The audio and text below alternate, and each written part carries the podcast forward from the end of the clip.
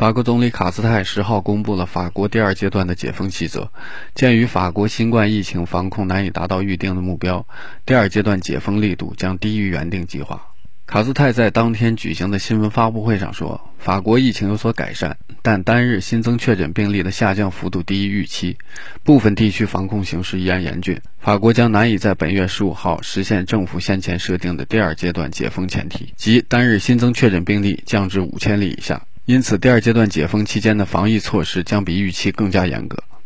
卡斯泰说，博物馆、电影院、剧院等文化场所十五号不会按照原定的计划重新开放，其重开时间将至少推迟三周。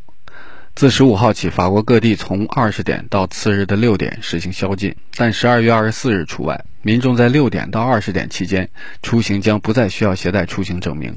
将允许法国境内的跨地区出行。此外，卡斯泰呼吁民众在节日期间不要放松警惕，不要举行未经允许的聚会和庆祝活动，以减少疫情传播风险。法国总统马克龙十一月二十四号发表电视讲话时说：“鉴于法国第二波新冠疫情的高峰已经过去，计划从十一月二十八号起分三个阶段解除封禁措施。”原定的第二阶段解封措施为：自十二月十五号起，如果每日新增确诊病例在五千例以下，法国将解除禁足措施，电影院、剧院、博物馆将重新开放，每日二十一点到次日的七点实行宵禁。但十二月二十四号和三十一号，民众出行可不受宵禁的限制。据法国公共卫生部门十二月十号发布的数据显示，法国过去二十四小时新增新冠确诊病例为一万三千七百五十例。累计确诊二百三十三万七千九百六十六例，新增死亡病例二百九十二例，累计死亡五万六千九百四十例。